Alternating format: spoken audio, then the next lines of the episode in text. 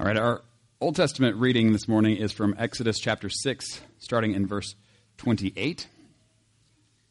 And Exodus 6, 28, going on through 7, uh, verse 7. And before we read, let us pray. Heavenly Father, we do thank you for this day that you have made. God, we do thank you for your word, which you have given to us. And Lord, we do pray that you'd help us this morning as we hear your word read and proclaimed, to hear your word your word for your people, your word for our lives.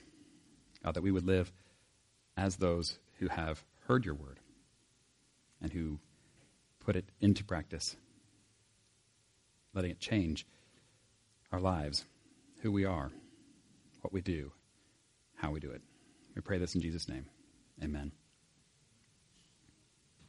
Exodus chapter 6, starting in verse 28 and going through 7 7 says, Now, when the Lord spoke to Moses in Egypt, he said to him, I am the Lord. Tell Pharaoh, king of Egypt, everything I tell you. But Moses said to the Lord, Since I speak with faltering lips, why would Pharaoh listen to me? And the Lord said to Moses, See, I have made you like God to Pharaoh, and your brother Aaron will be your prophet. You are to say everything I command you, and your brother Aaron is to tell Pharaoh to let the Israelites go out of his country. But I will harden Pharaoh's heart and though I multiply my signs and wonders in Egypt, he will not listen to you. Then I will lay my hand on Egypt, and with mighty acts of judgment I will bring out my divisions, my people, the Israelites. And the Egyptians will know that I am the Lord when I stretch out my hand against Egypt and bring the Israelites out of it. Moses and Aaron did just as the Lord commanded them.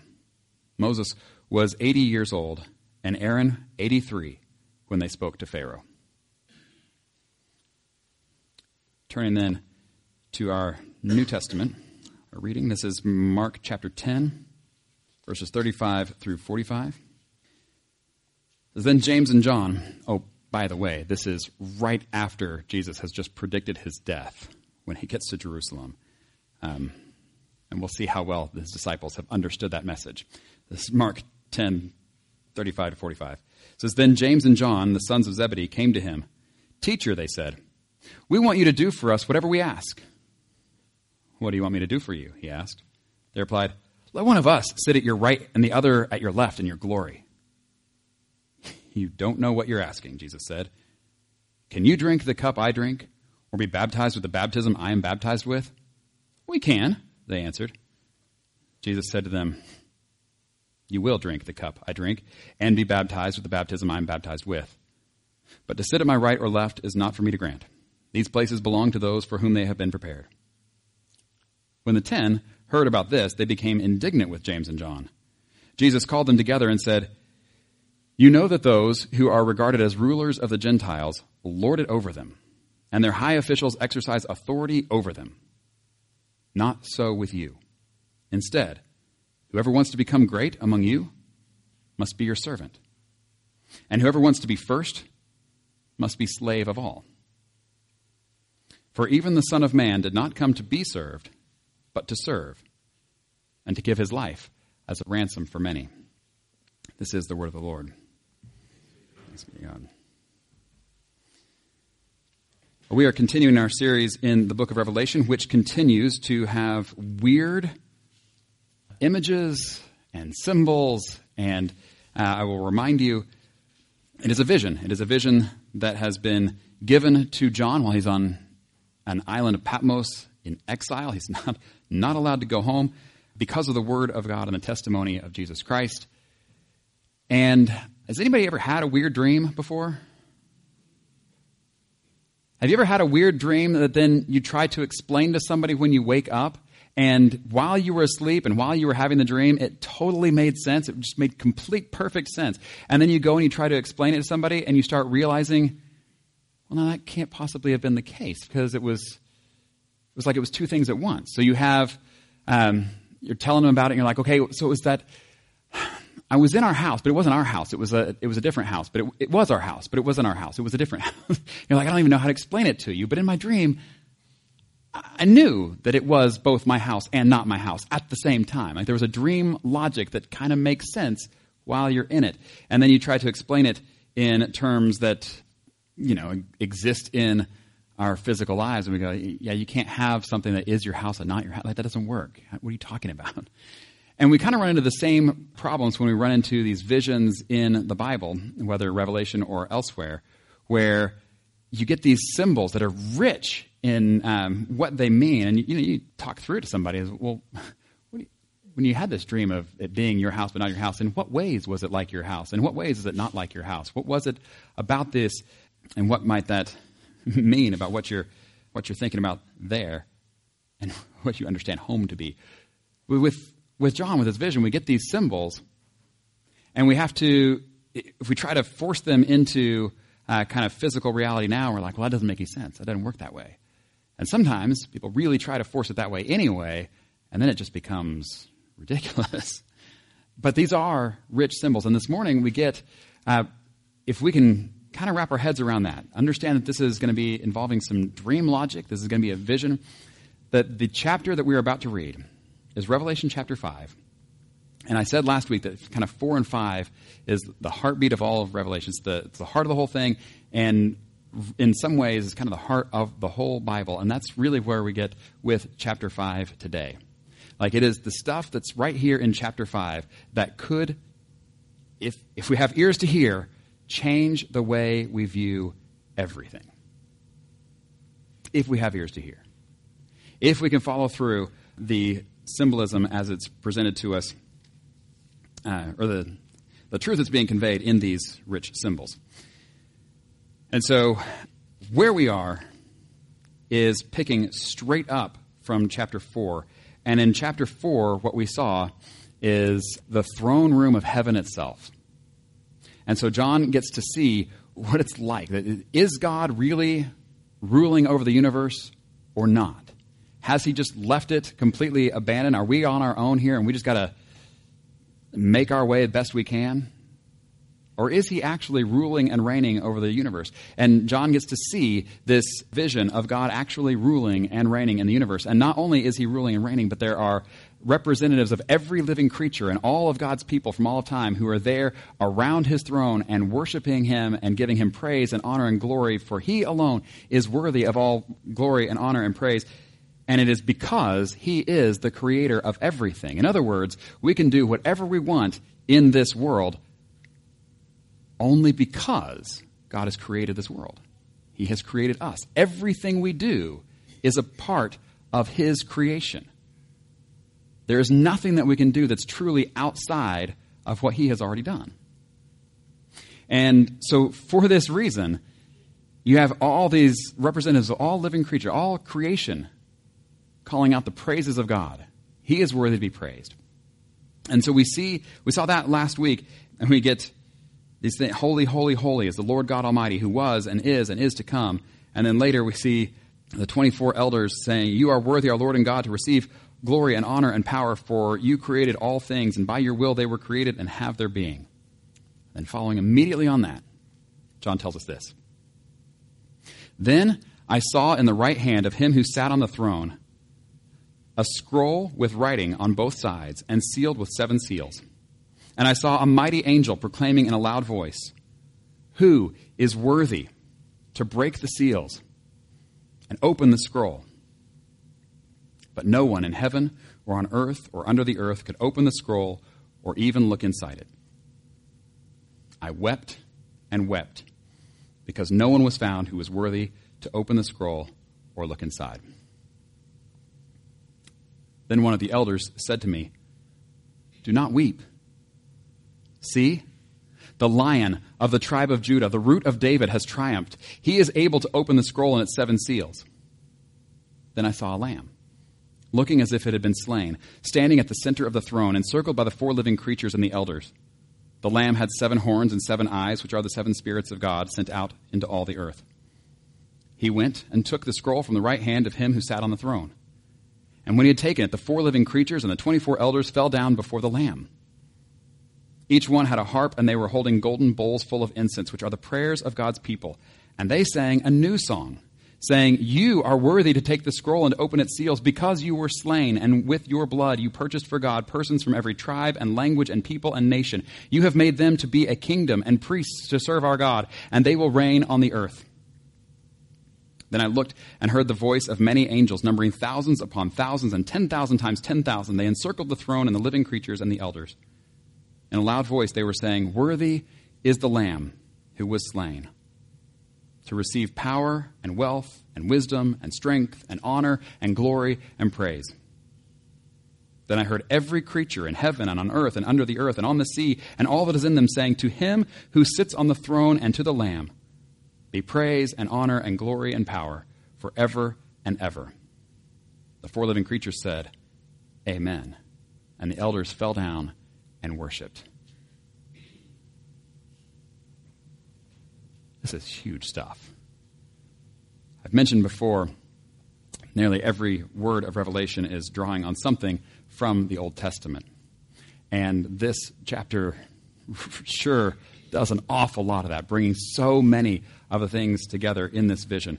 And so the more you are familiar with the language and images and, uh, yeah, just things going on in the Old Testament, the more you read this and go, oh, wow. Oh, wow. And the less you're familiar with that, the more you read this and go, what in the world is going on here? this is so bizarre. But uh, here, so let me just kind of walk you through some of this. It is amazing. We're talking about this vision continuing of seeing the throne room of heaven, that God is on the throne, He is actually ruling. He has not left this world abandoned. And then it says that He's got this scroll in His hand. And the scroll has writing on both sides of it. And and this scroll is sealed with seven seals. And it's like the wax seals, not like the, you know, sea lion seals. But anyway, it is closed. You can't open it. And it is the kind of seal that you have to break it to open it. And so it's kind of a security measure. Like you know if somebody's tampered with it. Well, it's sealed. Nobody's been tampering with this, but also nobody can open it. And this scroll is um, it's like the revealing of God's blueprints for the new creation. Like, how do you get from Genesis 1, how do you get from Genesis 1 all the way to Revelation 22? How do you get from a good creation in the beginning that has then been broken by human sin? How, how do you get that restored? How do you get to a new creation where all is as it's supposed to be? How do you do that? And, you know, we've had the whole history through the Old Testament. And um, one thing I've heard on that is somebody saying, why? Why the Old Testament so long? Why does it cover so much history? Why is it that um, God doesn't just send Israel or doesn't just send Jesus immediately, but we have to go through this whole period of the kingdom of Israel and all? And one person I heard on that said, it was to show us that even if we had a thousand years of trying to get it right, we still don't get it right. and so you get to see every way in which people just continue to fall short of the glory of God. All of us fall short. And this is the problem here is now we have this blueprint for how is God going to make everything right again? How is he going to make it all good when we have such we've made such a mess? And so then they, we have this mighty angel proclaiming in a loud voice, Who is worthy to break the seals and open the scroll? So there's the question Is there anybody who's actually worthy to do that? To look inside and see what it is that God has proclaimed and actually to enact it, to be the foreman of this project. It says, But no one in heaven or on earth or under the earth could open the scroll or even look inside it. I wept and I wept because no one was found who was worthy to open the scroll or look inside. John is in heaven weeping because it is in this moment of seeing the perfection of God and his goodness and his glory and his and he's everybody's praising God for his greatness. And yet, then he kind of turns and sort of surveys all of human history every person who's ever lived, include you and me, and says, All right, who among all these people has not contributed to the brokenness? But who alone? Who, who is it? Out of all these billions of people, how many of them have actually gotten it right? Start to finish. Have lived a life that is entirely glorifying to God, entirely reflecting the goodness of God into His creation. I said, we couldn't find anybody. But somebody's got to lead this project. Who's it going to be if there's nobody who can do it? And so then you look at the promises God made early on, and that He's repeated throughout, where there's going to be this new heaven and new earth, this new creation. And John goes, maybe we're never going to see it. Maybe it's not going to happen if there's nobody. You know, generation after generation after generation, there's still nobody who can lead this project. But it's in his weeping with despair over the kingdom maybe isn't going to come that one of the elders says to him, Do not weep. Do not weep, because there is someone. It says, See, or look, the lion of the tribe of Judah, the root of David, has triumphed. He is able to open the scrolls and its seven seals. And so the first thing is there is somebody who is able to do this. This is wonderful news. Don't weep. Someone has done it. But who is it? It's the lion of the tribe of Judah. This goes back to Genesis 49, where the um, Jacob is blessing his sons and talks about this lion that's going to come from Judah's line. And then in Isaiah, where we have uh, Isaiah 11, this root of David. It's going to be somebody who's a descendant. Yet, root is kind of what springs from. How can it be somebody who is both David's son and also his Lord anyway? But this is what it's getting at that there's somebody who comes from the line of Judah, somebody who comes from the family of David, who has done it, who has triumphed. And who he hears that it is, is this lion, this lion of the tribe of Judah who has conquered. Great. So then John turns to see this lion, and he does not see a lion. And this, if we get this in our heads, it changes how we view everything. He looks for the lion of Judah, and what he sees is a slain, sacrificed lamb. A lamb that has been sacrificed and yet still lives. How do you have that? How is it my house and not my house? this lamb that has been sacrificed and yet is alive. A lamb that is also somehow the lion. A lamb that has seven eyes and seven horns as though it's got all wisdom and all power. And yet is a lamb and is slain and is standing at the center of the throne. This image is one that can help us understand so much about who Jesus is, about who he is. Uh, you know, is Jesus God? Is he not God? So you go, okay, yes, here, here he's definitely presented as God. But more than just that, but like, who is Jesus as a king who rules? How is it that he rules? Is it like the lion or is it like the lamb? And this is where, you know, we go back and look at what we just read in Mark 10 of James and John. After Jesus says, I'm going to go to Jerusalem and they're going to kill me. And they respond with, ignoring that, and thinking we're headed to Jerusalem where he's going to be the king. Hey, can we sit on your right and left when you become king?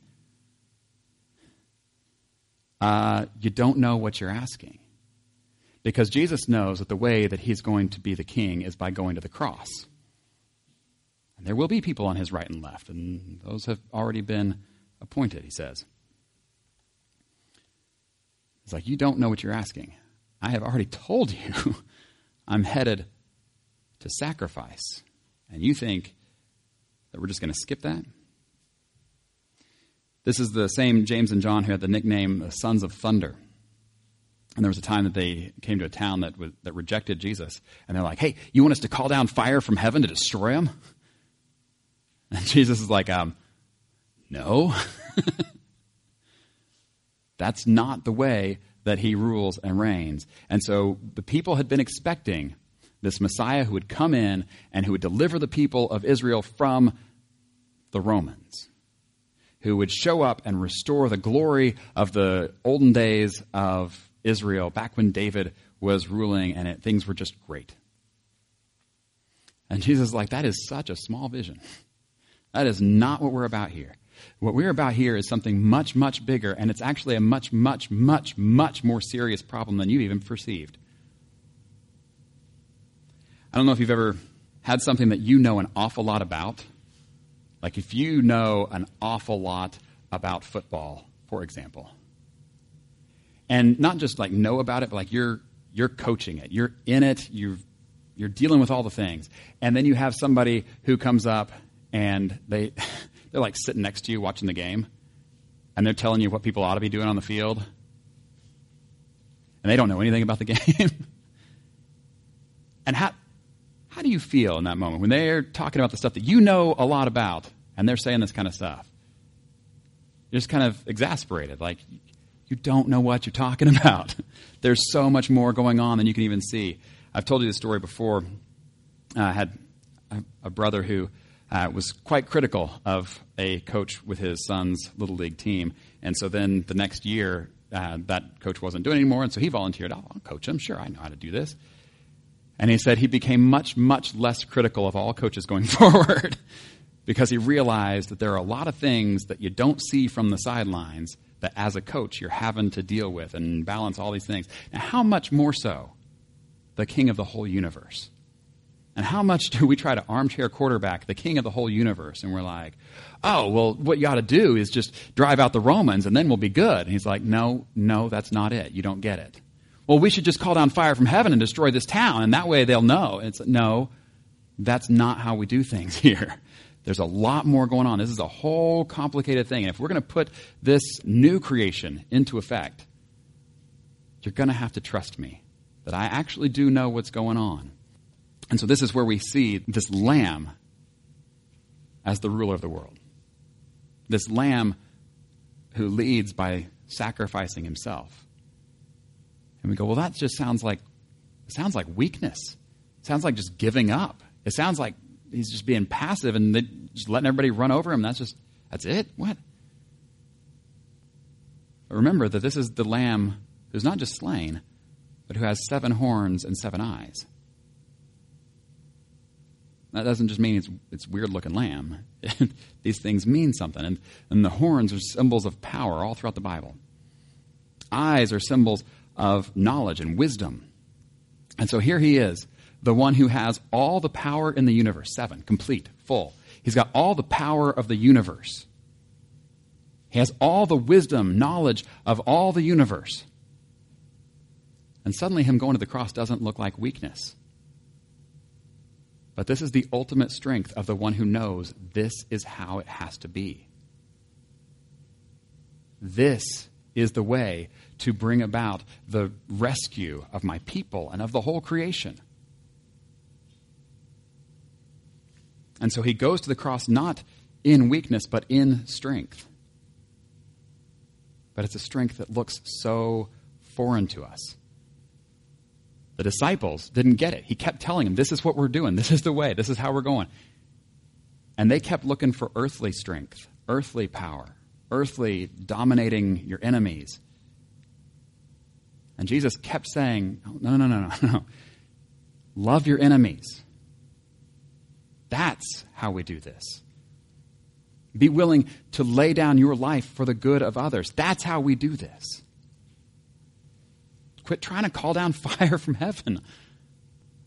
Follow me. Pray for those who persecute you. What? This looks so backwards. And yet, John, you know, James and John, the sons of thunder, the ones who wanted to be at Jesus' right and left in his glory, in his kingdom, the ones who wanted to call down fire from heaven. John, as an old man, gets this vision where he hears the lion of Judah has triumphed. And he looks to see the lion, and what he sees is a lamb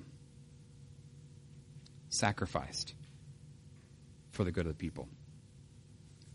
This is the one who is worthy to take the scroll. This is the one who is worthy to be the foreman of the project going forward.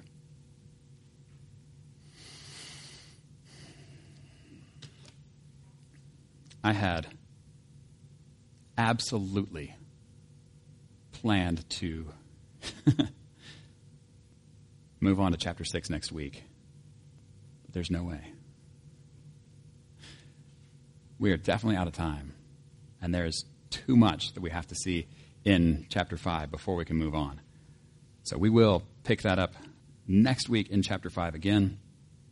But for now, let's just have that image before us in everything. That Jesus does have full power, that he is the lion.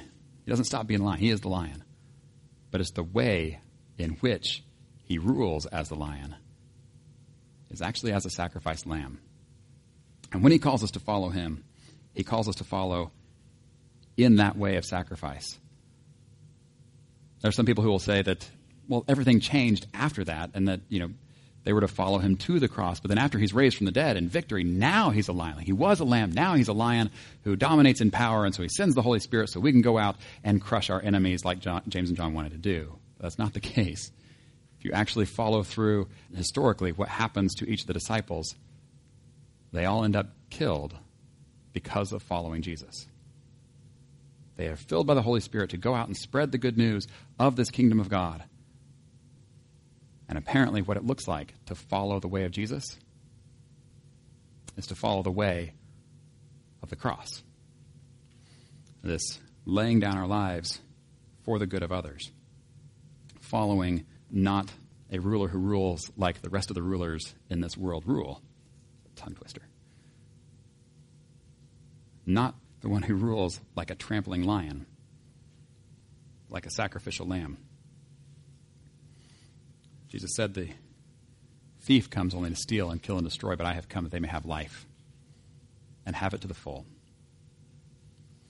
This is how Jesus is presented as the ultimate ruler, as the only one who is worthy, and yet who rules in such, such a different way than the way the rest of the world rules, but in such a better way. And we are called be those who follow him in that. In the name of the Father, the Son, and the Holy Spirit. Amen. Heavenly Father, we do thank you for this day that you have made.